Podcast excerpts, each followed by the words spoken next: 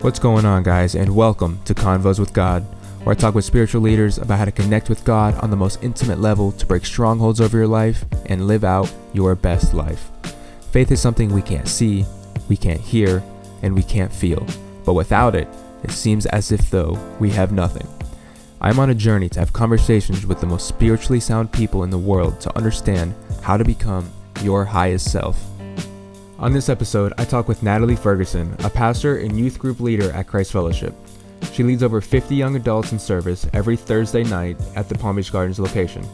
I've had the opportunity to be a part of her services, and I couldn't say more about her authenticity, vulnerability, and the way she connects and shepherds these young adults. In this episode, we get to know Natalie on a deeper level and discuss what it really looks like to have freedom in your life. It was an honor to be able to sit down with her and learn more about her passion and grace and this on fire for God attitude she carries with her. So, without further ado, Mrs. Natalie Ferguson. Freedom isn't always what it looks like. Thank you for having me. Absolutely. So, now we know a little bit about what Natalie does, but I'm curious to know who Natalie is. So, without thinking too much into it, I want you to tell us who is Natalie Ferguson? Ooh. That's a good question. If there are things I want someone to know about me, I would say I am from Tennessee originally hmm. and proud of it. And because of that, I love the outdoors. So the Florida heat gets to me sometimes. There are no hmm. mountains and you can't be hmm. outside all the time. But I think that's an important part of me is I love nature and like even just experiencing God through nature. Um, I am married. I have a dog. Her name's Holly and she's my best friend. That's also an important thing to know about me. But yeah. Awesome. So I hear you say this many times, and I love it. That's why I quoted you first. But you say like I'm I'm on fire for God. I have this like on fire for God attitude. Um, did you always have an on fire for God attitude, or? That's a really good question. I would say no, definitely not always. I think kind of this idea of like on fire for God or like in love with God and that didn't come for me until I realized like the opposite that he was on fire for me, mm. that he actually cared about me. Um, so I grew up a lot of my life. I went to church when I was young, growing up, and I would hear about God and I would hear about like these incredible acts. Like there would be like God's people would be in trouble and God would like part seas for them or like show up and defeat right, armies right. for them and all this incredible things. But I felt like in my own life, I didn't see that. Like I would just see like the devastation in my family, the abuse that happened to me. Like I would just see the moment and say like, how can I hear about a God who does all of this, but my life looked like this? Mm-hmm. Um, so I think for me, like growing to love the Lord, first I had to just really receive He loves me, and He cares about me, and just seeing Him in like moments of my life where I didn't see any light of just it took time. Definitely has been a process. Um, but there, I've always heard people say, when I'm old, I want to be able to say, like, this is the most in love with Jesus I've ever been. Mm. Like, I want to be like 86 years old and be like, I love Jesus more today than I ever have. Um, I think that just keeps it alive, like, keeps a love and a passion for Him alive. And it's like consistent growth, consistent yeah. learning, and having Jesus into your life daily, sure. right? Like daily surrender is definitely a big part of it yeah, as you were speaking, you said, you know, I, I see, I saw like, I heard a lot about people. Um, God is so great in their life, and God is a loving God, but I didn't feel it in my life. Yeah. Um, I feel like a lot of people feel like that, you know. So, what is what is some words of wisdom or something you would you would share with them, from maybe you know your younger self? Um, what advice would you give them?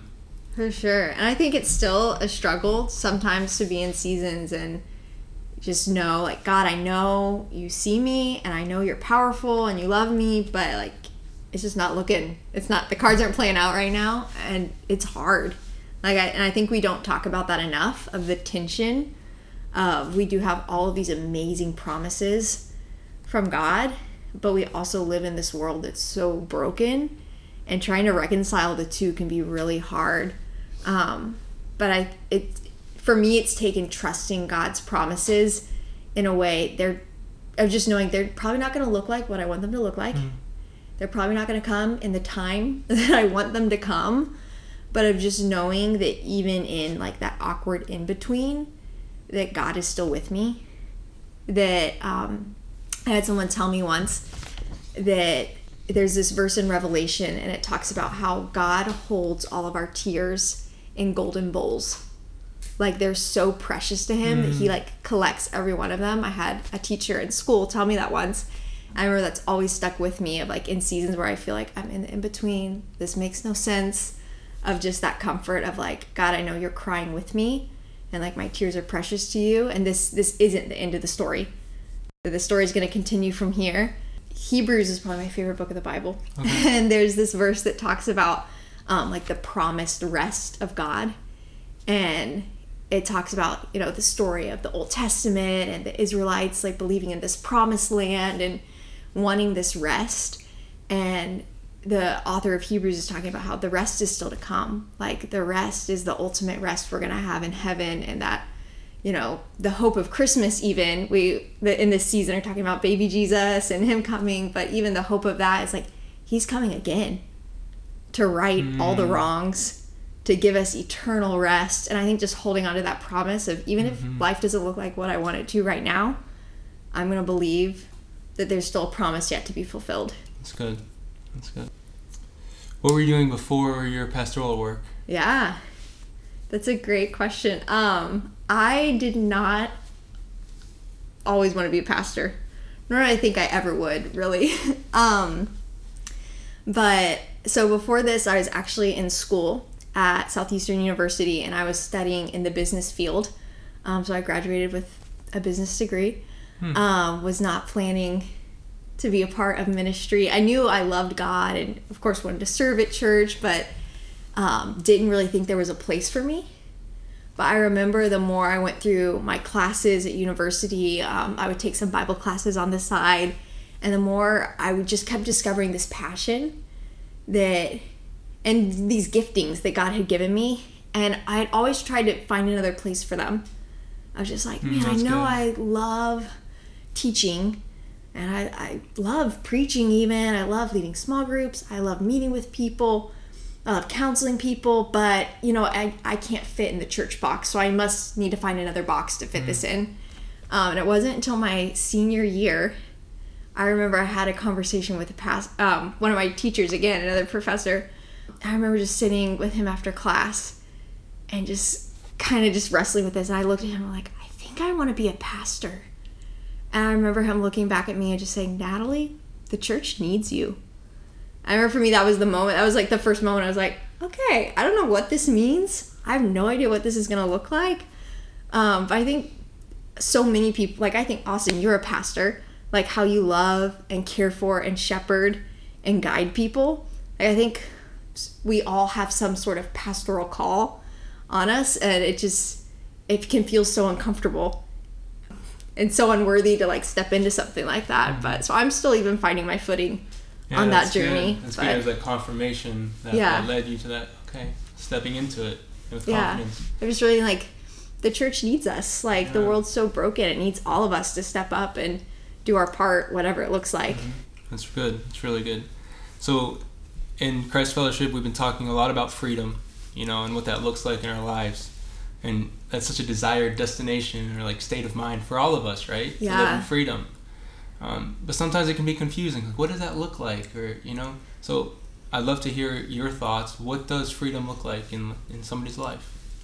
yeah i think it's kind of like what we were talking about before the journey and of just reconciling like this is what freedom looks like but this is what my life looks like right now um, and realizing that it's this continual journey with god and with the holy spirit of healing in our lives. Um, one thing pastor julie says here at christ fellowship all the time she talks about our god story and how so often in our life we've taken the pen and we've written our own story or someone else has taken the pen and written our story for us and the whole idea of freedom is like we're giving the pen back to god and we're not only letting him write our future but we're letting him go back and rewrite old chapters and i think so often for me it's easy to imagine god writing my future Mm-hmm. but it's been really hard to think he can actually go back Mm-hmm. and rewrite the past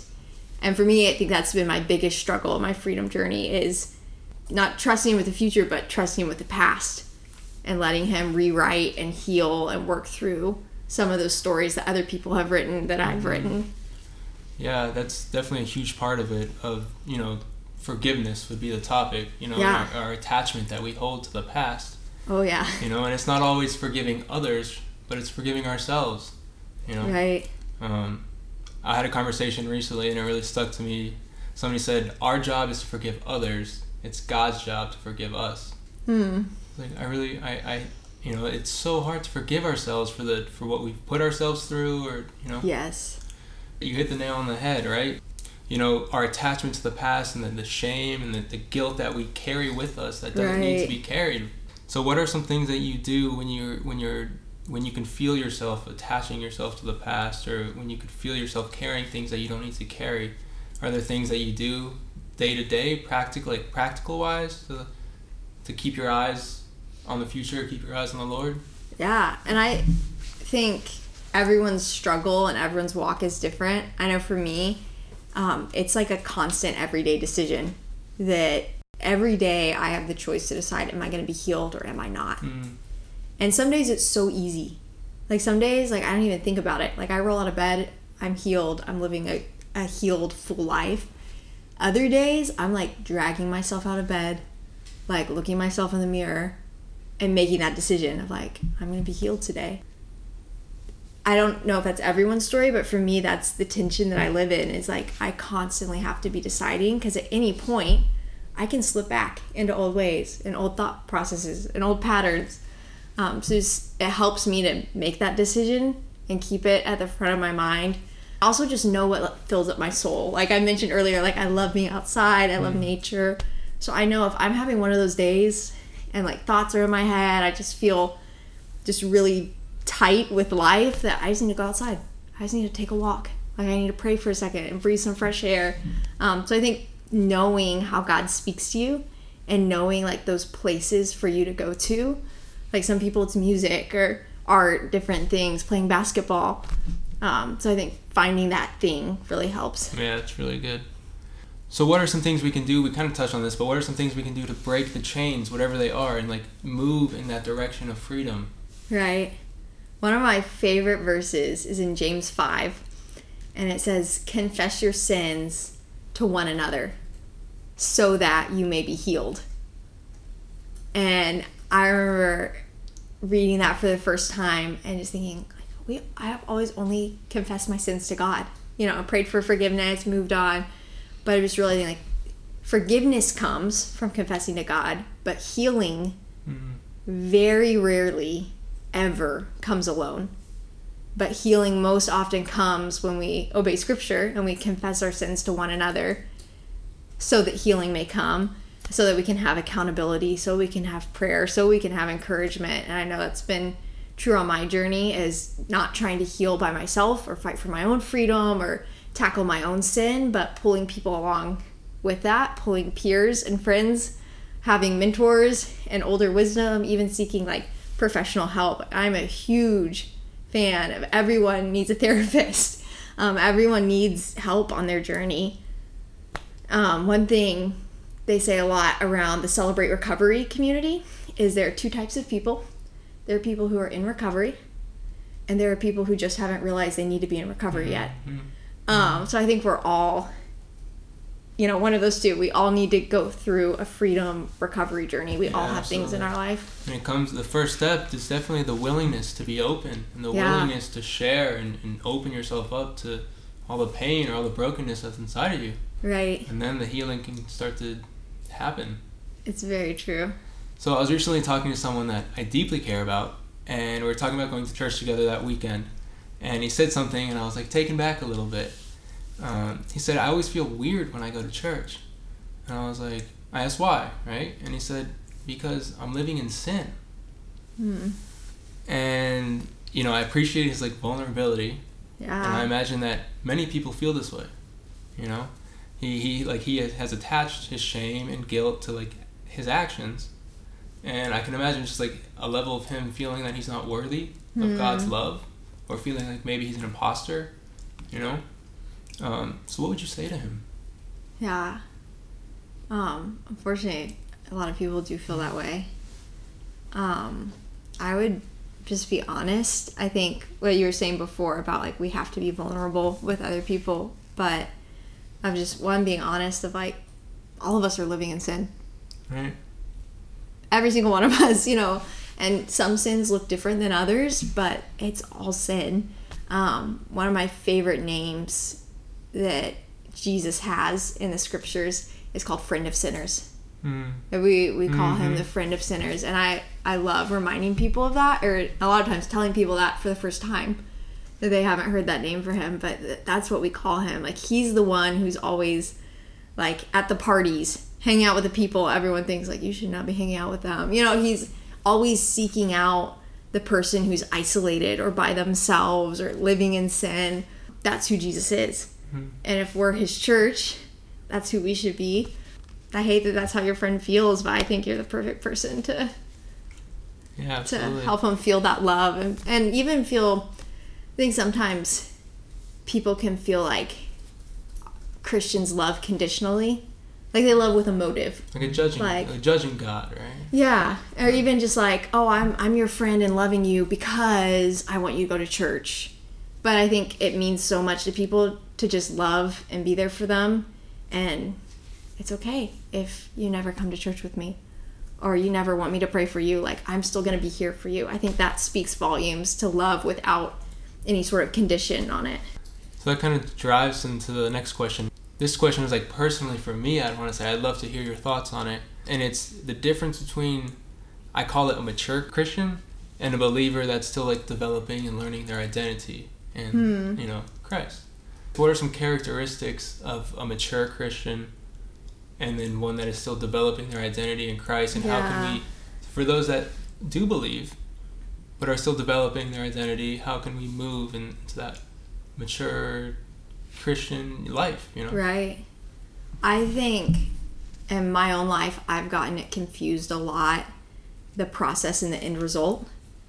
Um, and I think a lot of Christians can get confused in the walk of maturity of getting the process and the results confused. Um, I think sometimes we're like, you know, how much of your Bible do you read a day?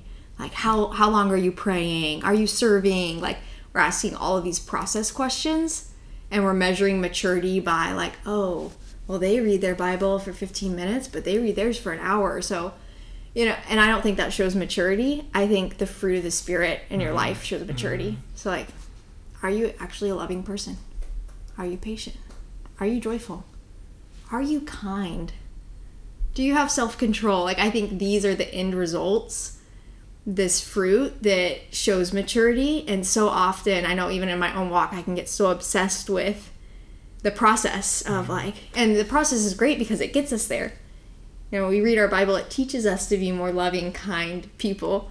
Um, but I think that's a really important distinction to have is not get caught up in being these like religious acts, but actually loving and caring for people and having peace. Yeah, Pastor Chris spoke, I think, two weeks ago.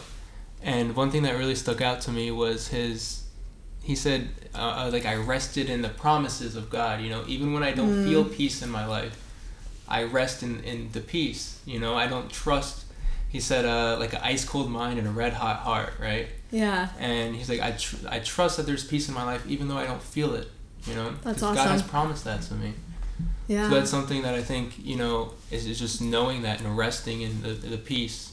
Um, that's something really powerful for sure. yeah. Because our mind can definitely trick us at times. Definitely. I know a big part of my husband's journey has been wrestling with feelings hmm of just like not feeling God is real hmm or not, you know, not feeling like God is going to keep his promise or and that is a really real, really hard struggle to wrestle with. Definitely. So, what are some of your favorite uh, pastors that you listen to, or leaders that you listen Yeah. to, and, and you let fill your soul? Absolutely. I think my favorite leaders are the ones that are like personable, like real people I'm close with. Mm-hmm. um, because they have more edge to speak into my life because they know what's going on a lot of times and can call out sin and can keep me accountable. So I think those are probably my favorite are the people close to me but uh, one of my favorite books is by john ortberg um, it's an older book but it's called the life you've always wanted. And it's this incredible book that talks about different spiritual disciplines um, and how to grow in them. And it's one of my favorite reads. Whenever i'm feeling just like i need a reset in my life i Mm, always that's turn to that one. book. Yeah. Always turn that one. But I really love learning. I love all voices and opinions Mm. um, just because I think we can, even if we don't always agree, we can learn things from people's perspectives. Um, but I say some of my favorite people to learn from are people who have gone through suffering. Mm. I feel like their perspective on life and on God is so much different. Um, like I just started a devotional today by Louis Giglio, and he was talking about um, he and his wife don't have any kids, and he was talking about like that suffering and that waiting of like believing, you know, kind of what we've been talking about this whole time, that tension of believing God can do miracles, but also we don't have any children. Um, So I love like learning from that tension and people who have overcome like suffering and struggle. Yeah, there's a lot of people that talk about the blessings of God. When you believe in God, you will receive the life you've always wanted, or Yeah. all of the blessings that you could ever imagine, right?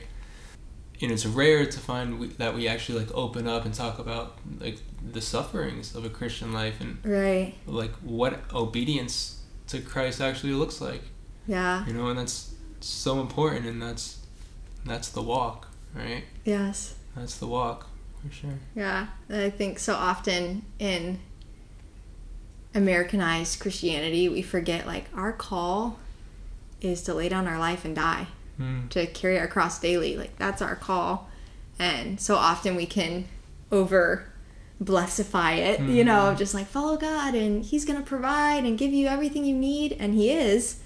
But blessing you and giving you everything you need on His terms looks way different than my terms, kind of a thing. what are some common themes of like I will generalize and say millennials, right? Yeah. Like this generation, what are some common themes that you see that have strongholds on us, or you know? what- Yeah. I think we all have. Obviously, we're all unique, but we have somewhat of the same perspective on life.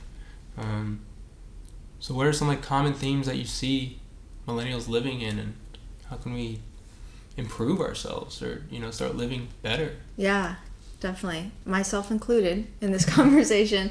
Um, I think the biggest thing that comes to my mind first is the topic around mental health, Mm. but just so many people living with anxiety. Mhm. Um, I think not even really realizing it. I'm not realizing like the rushed pace of life, like the anxious pace, the always needing more, wanting more. Um, and I think it is a product of our culture that culture has kind of bred life this way. But I think it leads to so much busyness and hurry and unnecessary stress in our lives. I know that's been a huge journey in my life, um, but also a lot of people I talk to about young adults um, in the ministry that are also really working through and wrestling with. I, I think the other isn't just a millennial or generation Z, but um, is relationships. Mm-hmm. of just relationships in general. Friendships coworkers bosses parents uncles like boyfriends girlfriends spouses. I think just in general relationships can be so sticky. We know that. We all have them. Um, and just learning healthy skills to to navigate relationships god's way and navigate conflict resolution. And like we were talking about earlier and letting god rewrite chapters of our story of letting God restore relationships and rewrite those. I know it's been a struggle in my life too. Yeah, I can relate to both of those things. I think Yeah. you hit the nail on the head for sure. Um, yeah, relationships, you know, this has been definitely a, a recent journey for me on the topic of relationships as far as, you know, I've always been almost a man of solitude, you know, in isolation, we can call Hmm. it, you know. But I've learned that there's so much power in fellowship. Yeah.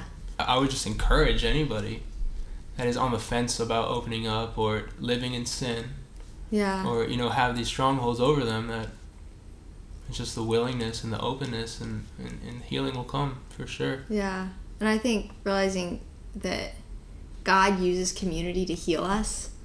Uh, I think so much of even like the idea that God is Trinity, which is like this topic that hurts our brains whenever we think about it, but really is God is community. God is three existing mm-hmm. together in one. I think everything about the nature of God is community. Um, but at the same time, we have to remember like the communities we have aren't perfect. Mm-hmm. And I know that's been a hurtful part of my journey is like opening up to a community, wanting it to be a safe place and a healing place, and it hasn't been perfect. Mm-hmm. And I've gotten hurt. And then the willingness to trust the next community is really hard. And I think we just need to have that boldness and realize what you're saying. Like, we need community. We know it's not going to be perfect, but we need each other. We need each mm-hmm. other's imperfections, and we're going to make each other better. It was such an honor to be able to sit down with Natalie and hear her perspective about what following God really looks like. It was such an enlightening conversation, and I hope you were able to take something from it. I know I did. As this is the first episode, I'm going to need some help spreading the message and getting cool people on the show. If you could kindly leave a review or share this, it would go such a long way. Next week's episode is with pastor, entrepreneur, and music producer Gabe Galvez. Gabe is currently involved in planting two churches here in South Florida, and he gives us an inside look on what it really looks like to be a true man of God in today's society. You're not going to want to miss this one. Go ahead and subscribe, and I'll send it over to you next week. That's it for now. Thanks for listening to Convos with God. Remember to stay calm, have faith, study God's Word, and the rest will fall into place.